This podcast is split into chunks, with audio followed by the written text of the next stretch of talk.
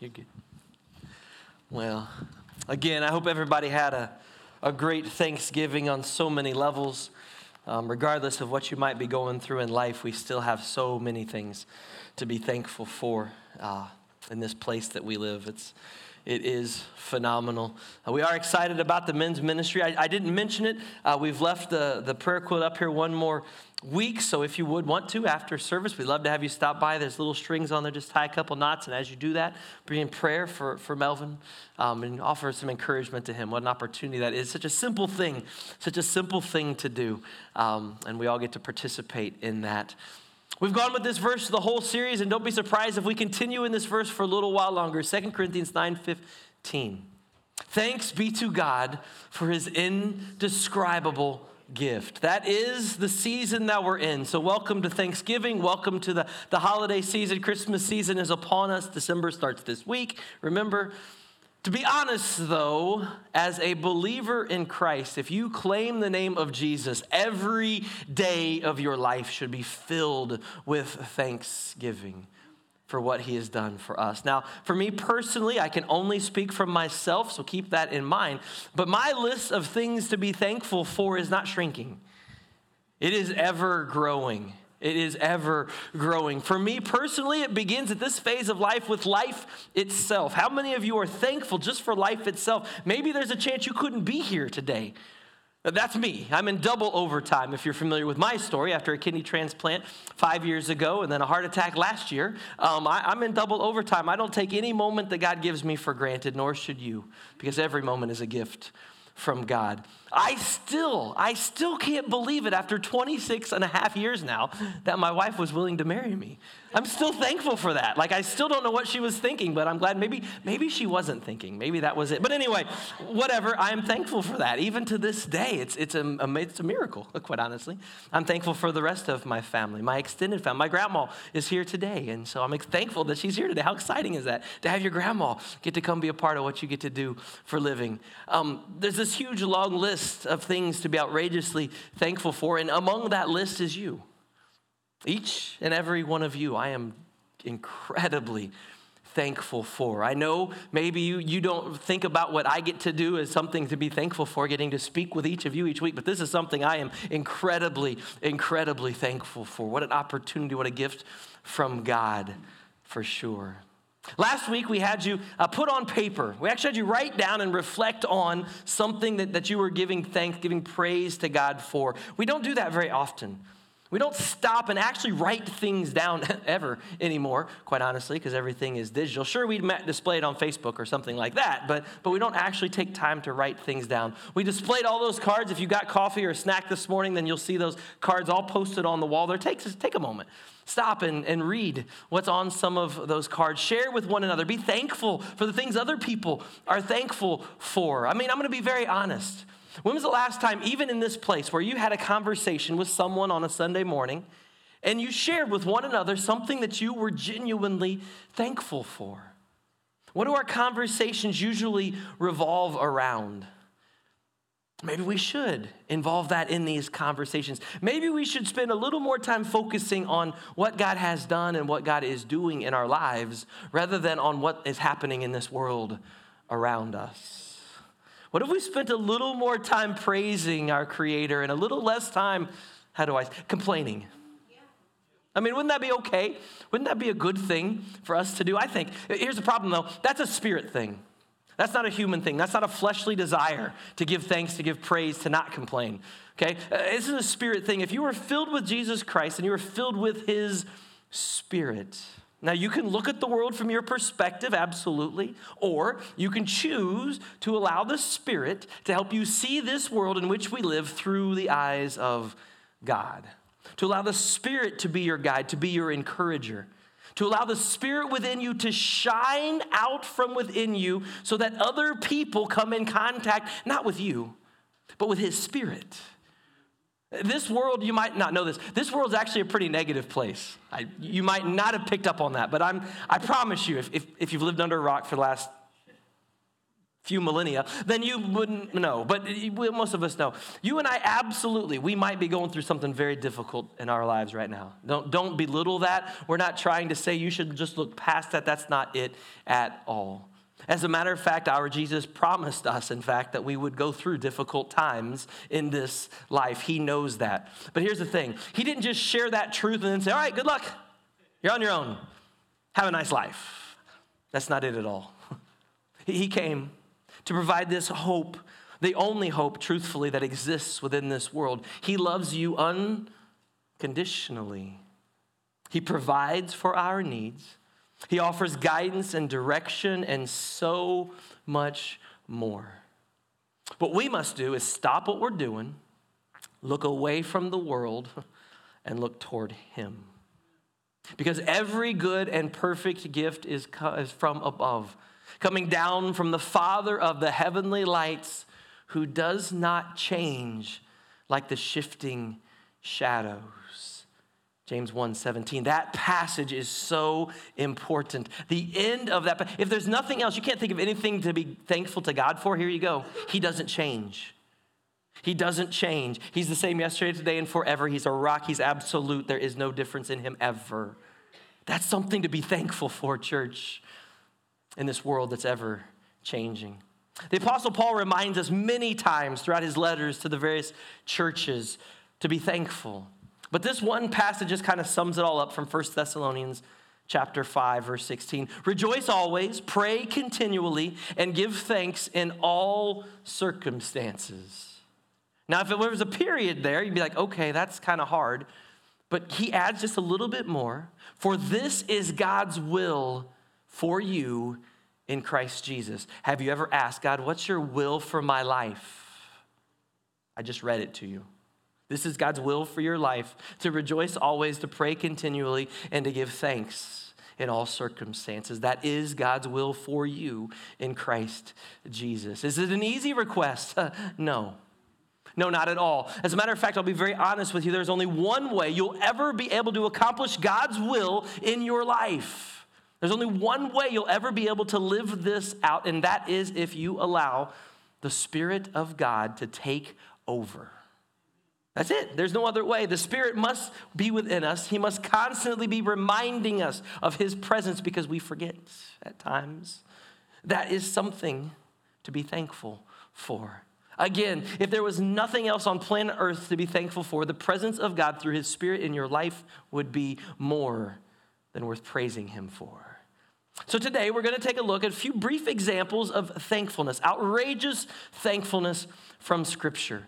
A few weeks ago, I shared with you that I, I, I pulled the staff. I, I, hollered at everybody. We have a big office. And so I, I hollered at everybody, and we had this long distance communication down the hallway of what their favorite items were for um, their faith, their favorite example of outrageous faith within Scripture. This time, I thought that was fun. I thought it was fun, I enjoyed hearing their stories and their reasons. So I thought it would be fun to ask their spouses. So I did that for this week. So I asked Alyssa, and I asked Holly, and I asked Kristen, and I asked Jeff what their favorite example of outrageous of thankfulness was from the Word of God. Who were these people? Why were they so thankful? How can their stories impact our lives or inspire us today? So here we go. As we look at Alyssa's, I'm going to leave you with a very simple phrase to put in the front of your brain to process this whole story through. By faith, Abraham. It's only three words. By faith, Abraham. Run everything through that. Now, those words are from Hebrews, which we talked about a few weeks ago, but they absolutely set the stage for the story that we're going to read from Genesis today. This is the story of Abraham and Isaac, Genesis chapter 22, beginning in verse 1. It begins with a, a phrase, sometime later. So we don't know exactly when this was in their lives, but God tested Abraham. He hollered at him. He said, Hey, Abraham, we don't know exactly when this was. We do know it was after Abraham had been called by God out of the land of Ur into this new promised land. It was after the birth of his impossible son, Isaac, the son of promise. He was to be the seed from which a mighty nation would be built, a line from which the Jewish faith would come into existence, the line from ultimately the Messiah would come. Abraham replied, Here I am. And God said, Take your son, your only son, whom you love, Isaac Go to the region of Moriah and sacrifice him there as a burnt offering on a mountain I will show you. Now, we're to give thanks in all situations. Abraham's relationship with God was really still pretty new at this phase of life. He, he hadn't known God his entire existence. This was all part of this new plan that he was a part of. How is it possible for Abraham to give thanks in regards to that request? Now, here's a really difficult thing. As we read that passage, as we study that story, we cannot even imagine God asking such a thing of someone because we have a different view of God than what Abraham would have. We have this thing called the Ten Commandments, we have the law of Moses, we have all the teachings of Jesus. None of that existed yet at this point in time in Abraham's relationship with God. So God would not have looked at God, or Abraham would not have looked at God's requests in the same way you or I would have. There was no standard, if you will, to hold it against. Abraham believed something about God that probably many of us would struggle to believe. He believed that his son could be resurrected from the dead. So, if God, for some reason, called upon his son's life, he believed that his son would rise again somehow, some way out there. Here's the thing God does not prove of a child sacrifice in any way, shape, or form. He is absolutely 100% opposed to that. The pagan cultures of the day practice such things. He has not, nor will he ever approve of killing our children, born or unborn. He will not approve of us mutilating our children and their bodies, regardless of what society says. He does not approve of us abandoning our children. He does not approve of us intentionally exposing our children to the outrageous sin that this world now calls normal. This for Abraham is an outrageous test of his faith, which we know he passes later on. It says that early the next morning, he and the gang got up, loaded up the donkey. They took some servants. He took Isaac with him. He took some wood. They took some fire with them. They set out for the place that God was sending them. He said to his servants, Stay here with the donkey while I and the boy go over there. We will worship and then we will come back. Wait a minute. Did you catch that? We will worship and then we will come back to you. That's not possible. Everyone around him is looking for the sacrifice, a lamb or some other animal. Abraham just gave them assurance that they would both return. You see, there's only one person in this whole group of people that knows what's about to happen, and that's Abraham. He's the only one that knows God's request. Look at his faith in just that statement alone. So it says Abraham took the wood and, and gave it to Isaac to carry up the mountain. He had the fire and the knife. The two of them went together. Somewhere along that mountain journey, Isaac asked a very legitimate question Hey, Dad, where's the sacrifice? What's up with that, Dad? He said, Well, God's, God will provide. That was it. It's a great question that Isaac had. God will provide. What do you think of the answer? He obviously had great trust in his father. Would that answer suffice for you? Would you need more information? What is Abraham doing here? Abraham is demonstrating his incredible faith in God for his son Isaac. He's showing him this is what it means to trust God. I don't know all answers either, son, but this is what it looks like. They reached the place, they built the altar, they arranged the wood, he placed his son on it, and at the time came to take his son's life, you might know the story. The angel of the Lord called out from him in heaven Abraham, Abraham, don't lay a hand on the boy. Now, lots of people have asked, well, what if he'd accidentally done it? It's not possible, folks. God wouldn't have allowed that to happen ever, ever, ever, period, ever. All right? Don't lay a hand. Now I know that you fear God because you have not withheld from me your son, your only son. Sound familiar? New Testament church. Do you think Abraham was thankful in that moment? He knew that God would provide, he had no way of knowing how. He had faith to believe that both he and Isaac would come back down that mountain together somehow.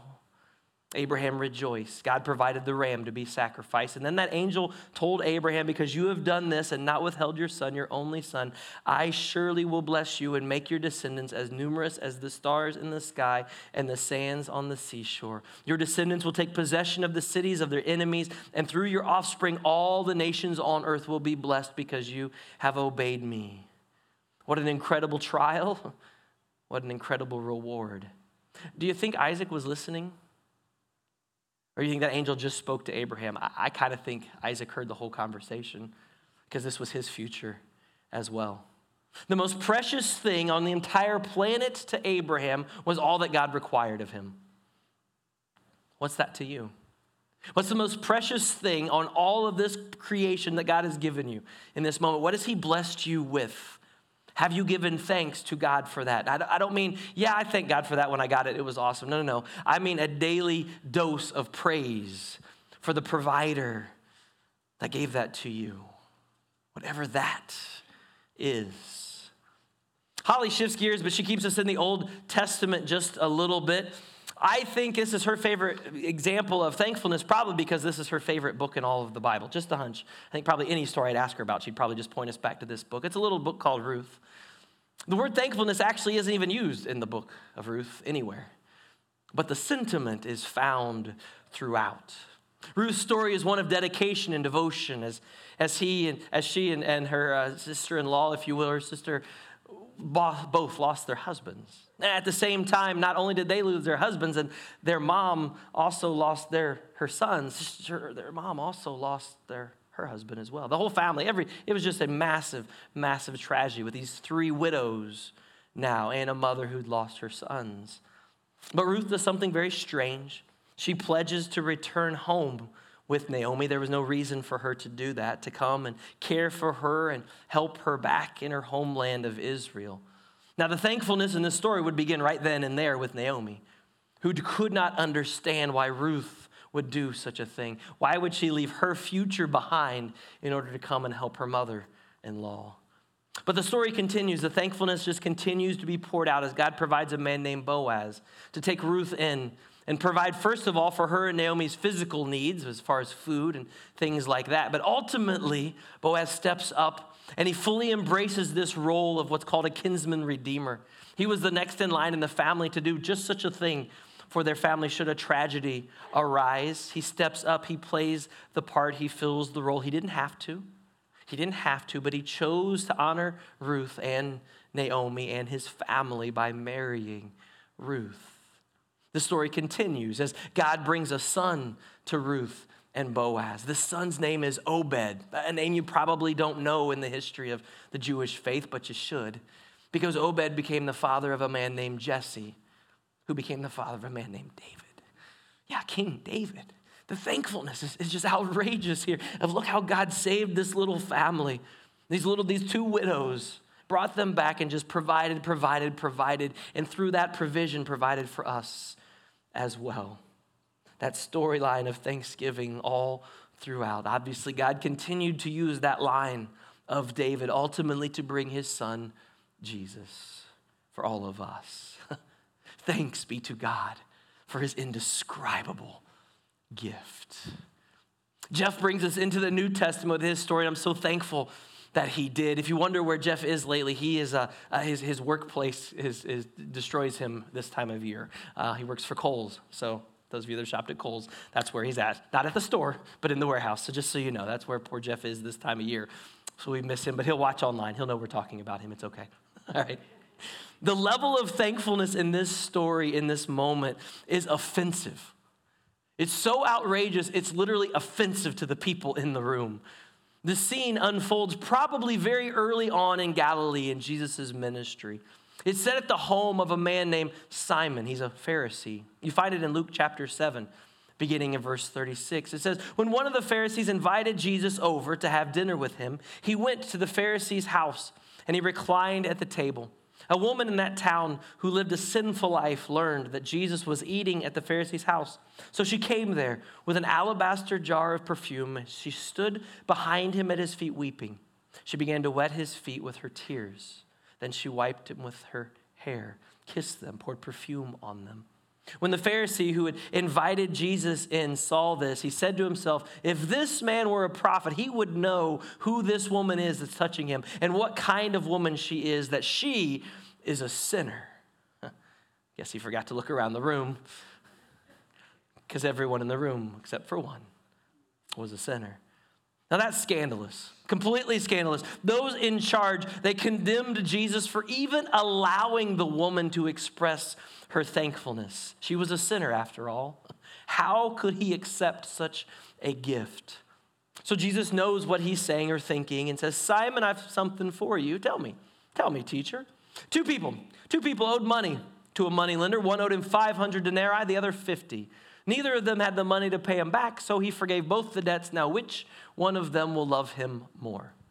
Easy question. Simon replied right away, I suppose the one with the bigger debt that was forgiven. Ah, you judge correctly, Jesus said.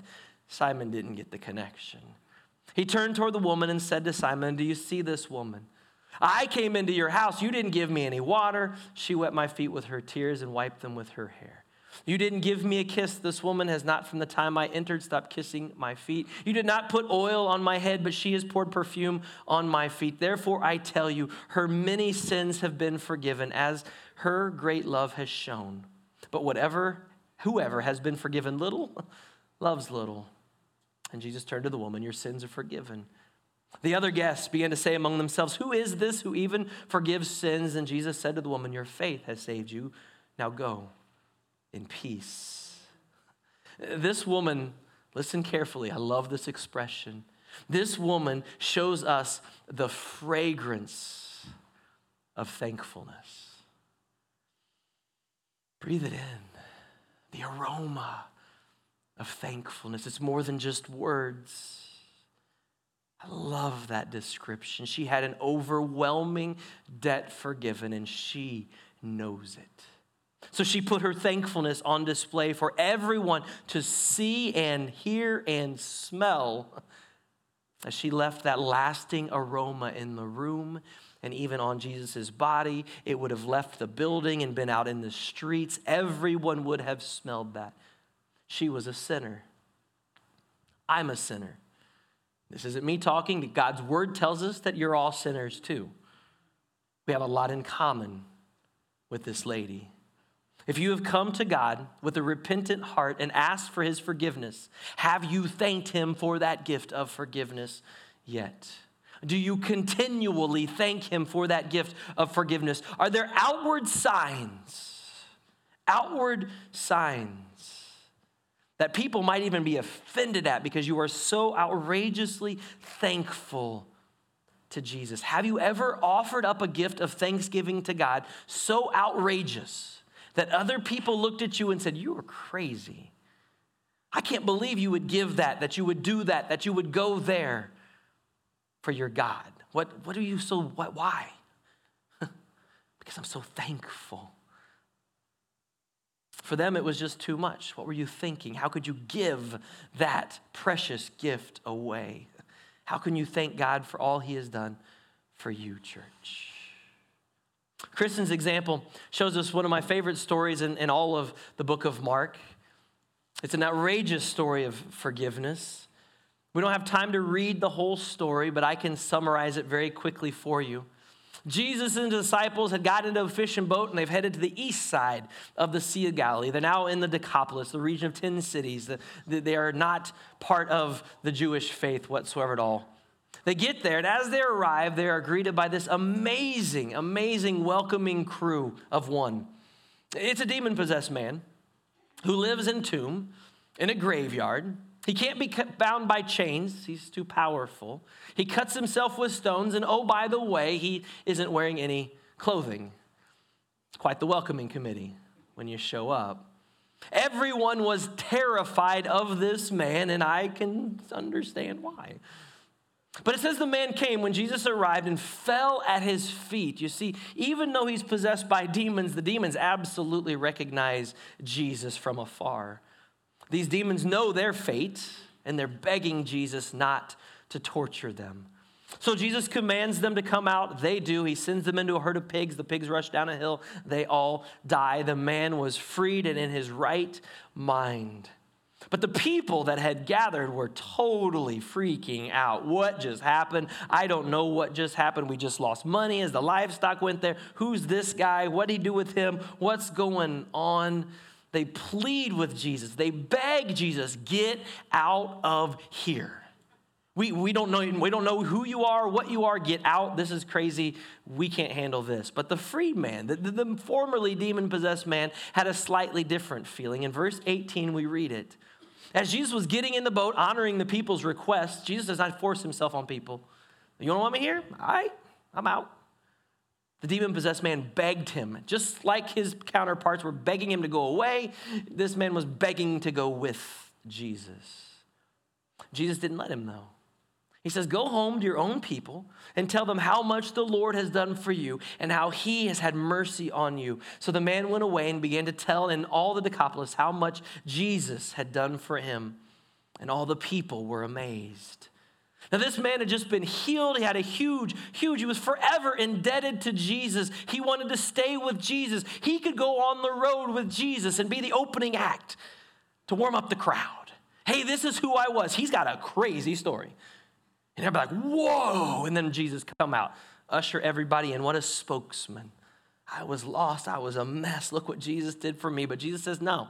No, no, no, no, no. Actually, I don't want you to go with me. Now, that seems kind of harsh. This man was hyped up. He was excited. He wanted to go with Jesus. Let's go, let's go, let's go, let's get this thing started. And Jesus is like, no, I got another plan. So you want to follow me? Okay, great. How about you stay here instead? Stay here, and I know these people don't like you, but they all know you. Everyone knows your story. You're kind of famous in the region. So why don't you go and tell everyone what God has done for you? This is how you can show your thankfulness to me. And that's the end of the formerly demon possessed story, right? Well, officially, yes. We never officially see him reemerge again, but I love this part. I love this part. Remember how the people of the region were in a really big hurry to usher Jesus out of the region. They did not want to buy whatever it was Jesus was selling. But if you turn with me just probably a page in your scriptures to chapter 7 of the book of Mark, you read about an event that happened a little while later. We don't know the time frame for sure, but it was at least several months later. In Mark 7:31, you'll find that Jesus is back in the region. Some people even say the exact same area, literally the same spot might have been where this took place. And immediately when Jesus came into the area, all these people started bringing people to him to be healed. How would they know that this man Jesus came to heal? Hmm. Well, then he started teaching, and thousands upon thousands upon thousands of people came to see Jesus. Now, in your scriptures, again, it's recorded there were 4,000 people at that dinner, but that's probably only the men. So there were probably somewhere between 10 and 12,000 people at that little gathering where Jesus feeds the 4,000. No, it's not the same story as the 5,000. That's a whole different region on the other side of the lake. Now, where did all those people come from? Hmm. They all wanted Jesus to leave. They didn't want anything to do with this man. But you see, when Jesus left, he left a man. He left a man who had been radically changed, his life forever changed, who was forever grateful to Jesus for what he had done for him. A man now on a mission to share his story with anyone who would listen. I guess some folks did some listening, didn't they? Is there a better way to say thank you to God than by sharing your story of His love for you? His forgiveness of your sins, His gift of eternal life, by sharing the ways He provides for you, by sharing the actual means, the things that He has provided for you with those in need around you. If we are genuinely, truthfully thankful, this is one incredible way to express it. This is God's plan for your life. This outrageous thankfulness will draw other people to his name. You see, God gave it all for us. And many of us have accepted that indescribable gift. But if you have not done yet that yet, then please always remember today is the day. And, and if you don't make that decision today, tomorrow is the day. The day, the day is now. The time is now. And when you do, then you too can begin to live a life of gratitude, a life of thankfulness for the new life that only He can give you. Now, our theme verse for this whole series has come from 2 Corinthians chapter 9, verse 15. Thanks be to God for his indescribable gift. My hope and prayer is that you haven't let that stand alone. I always teach you, hopefully, you're, you're picking up on these things. Context is important. You cannot just pull a verse out of context and just apply it wherever you want. It's got to relate to the passage around it. If you're not aware of the context of this verse, please go back and read the whole chapter. Read the whole book about Paul and, and this story of this church in Corinth. If you haven't looked it up, I have waited to share the context till now on purpose because the context leads us perfectly into next week, which is on outrageous vision. Since God brought me here, He's given me this little phrase First of all, to help keep me pointed in the right direction, heading toward Him all the time. And my prayer is that this phrase will help guide us as a church and you as individuals as we all pursue our Jesus. I think this phrase can be a source of inspiration for all of us to become the devoted follower of Jesus, the person, the mother, the father, the son, the daughter, the boss, the volunteer, the employee, whatever it is, your neighbor, whatever it is, wherever phase of life you're in. This simple phrase, we will never become who God wants us to be by remaining who we are. We will never become who God wants us to be by remaining who we are. If you're content just being who you are, you're not who God wants you to be. You're not. He wants you to continue to grow and become more and more like Him. Today's challenge to be outrageously thankful comes with a natural question How? How can I show my thankfulness to God for all He has done and all He is doing, and quite honestly, all He will do for me? What can I do to let the world around me know how thankful I am for my Jesus? God's word gives us tons of examples. We talked about just a few today. But this verse from Second Corinthians talks more specifically about a church. And it gives another important way we can show our thanksgiving. Paul's writing about this amazing church in Corinth, and he begins chapter 9 by stating that this church is a giving church. They are enthusiastically eager to help. In other words, if there's a need out there, they want to be the ones to meet it. They're like, let's go. How can we do it? How can we meet that? I love that. This church has promised generous gifts to those in need, and they continually deliver on that promise. So Paul continues to encourage them in their generosity. 2 Corinthians 9, verse 6 Paul writes these words to them Whoever sows sparingly will also reap sparingly. Did you know he's talking to the church here? If the church isn't willing to sow into the people around them, guess what they're not going to do? Reap. None. Each of you should give what you have decided in your heart to give, not reluctantly or under compulsion, for God loves a cheerful giver. And God is able to bless you abundantly so that in all things, at all times, having all that you need, you will abound in every good work, as it is written.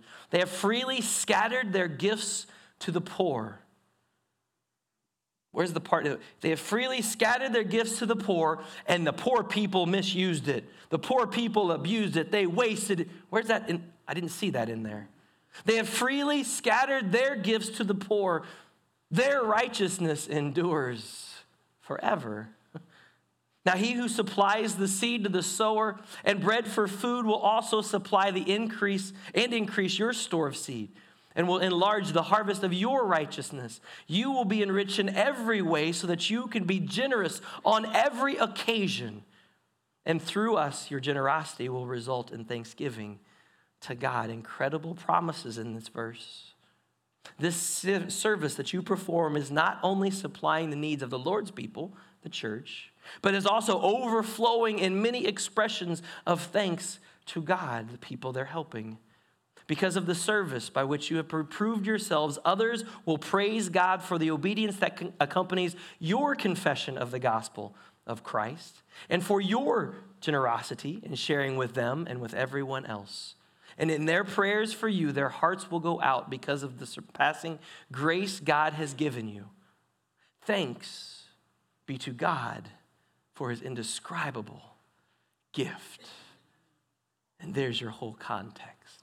God has sown so generously in each and every one of our lives. He has freely given us the most precious gift that we could ever possibly need His Son Jesus.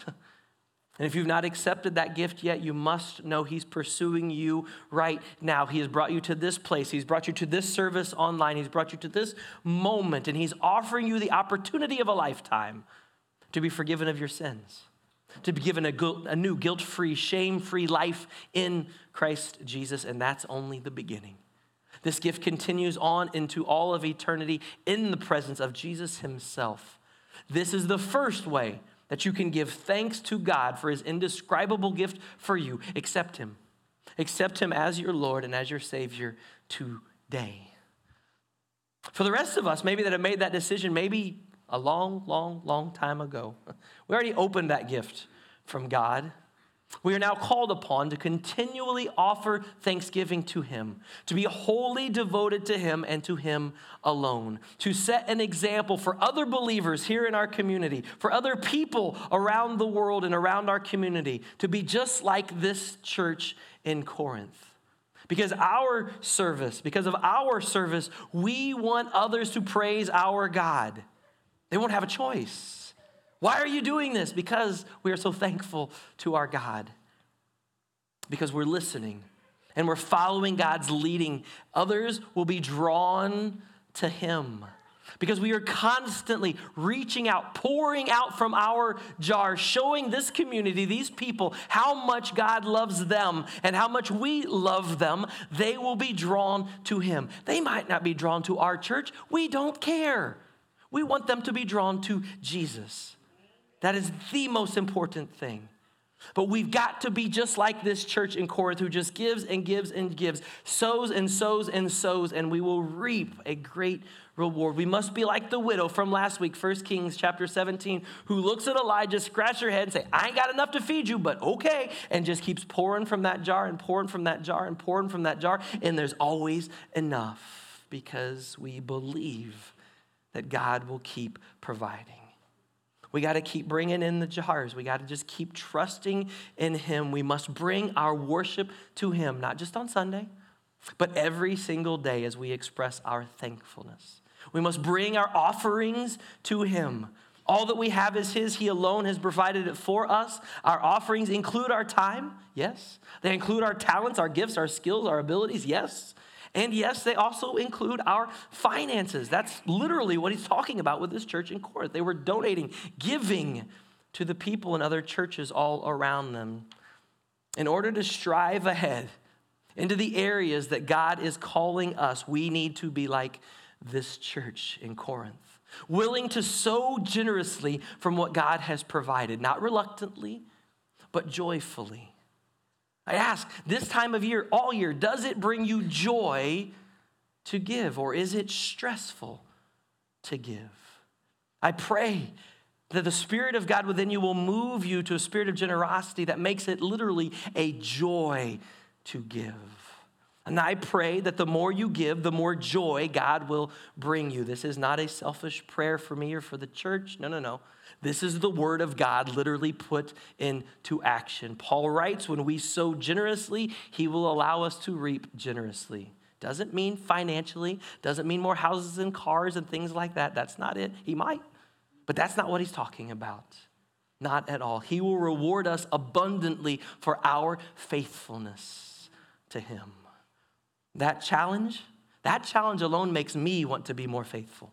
Oh, yeah, if I'm more faithful, you're more faithful, the more faithful. We can't ever outfaith God.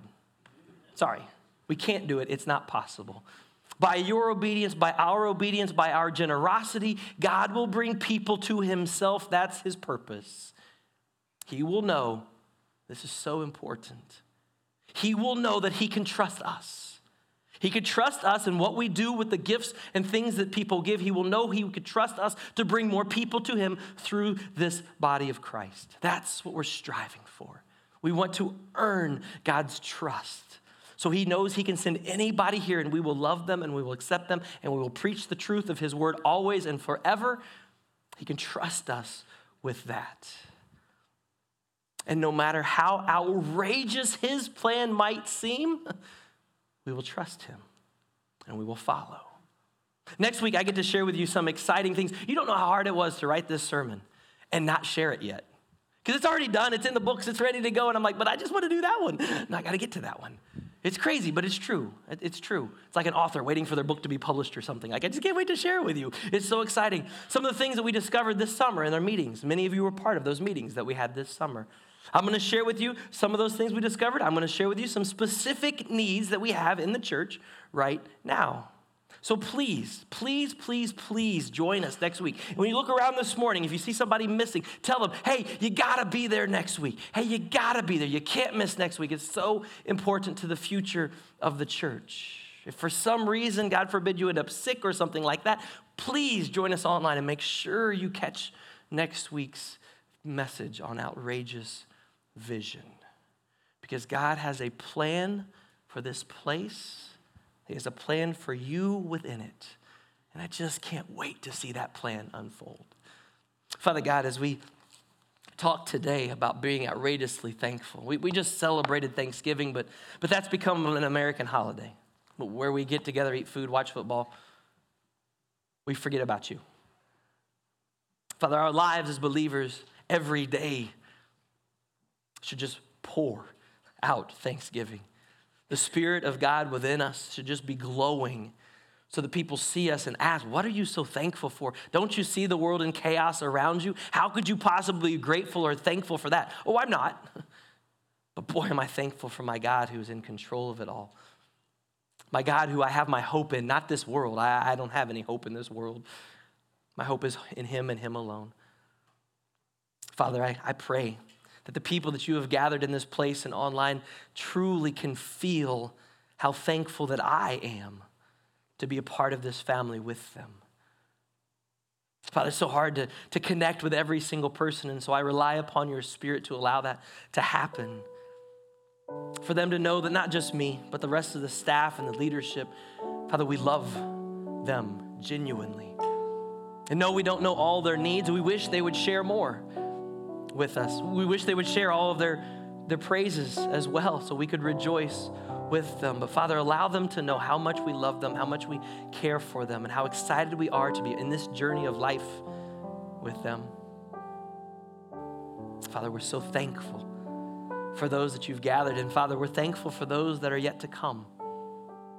We pray, believing, knowing that you will bring more abundant crops into this house into this family. You will continue to lead people to your son through the people that are sitting in this room and watching online today.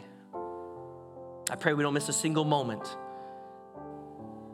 a single opportunity to reach out to those that we're in contact with every day. So many people don't know you yet, don't know the love of a father literally in their lives, and you're waiting to share that with them. And Father, if there's anybody that has gathered here today, your spirit moved them to come this very morning to accept you, maybe for the very first time. Father, we know that all of heaven rejoices when just one sinner, one sinner comes to repent before you. And so, Father, we would love to rejoice along with all of heaven this morning with just that one that comes forward. Father, we love you and we thank you. Jesus' name we pray. Amen.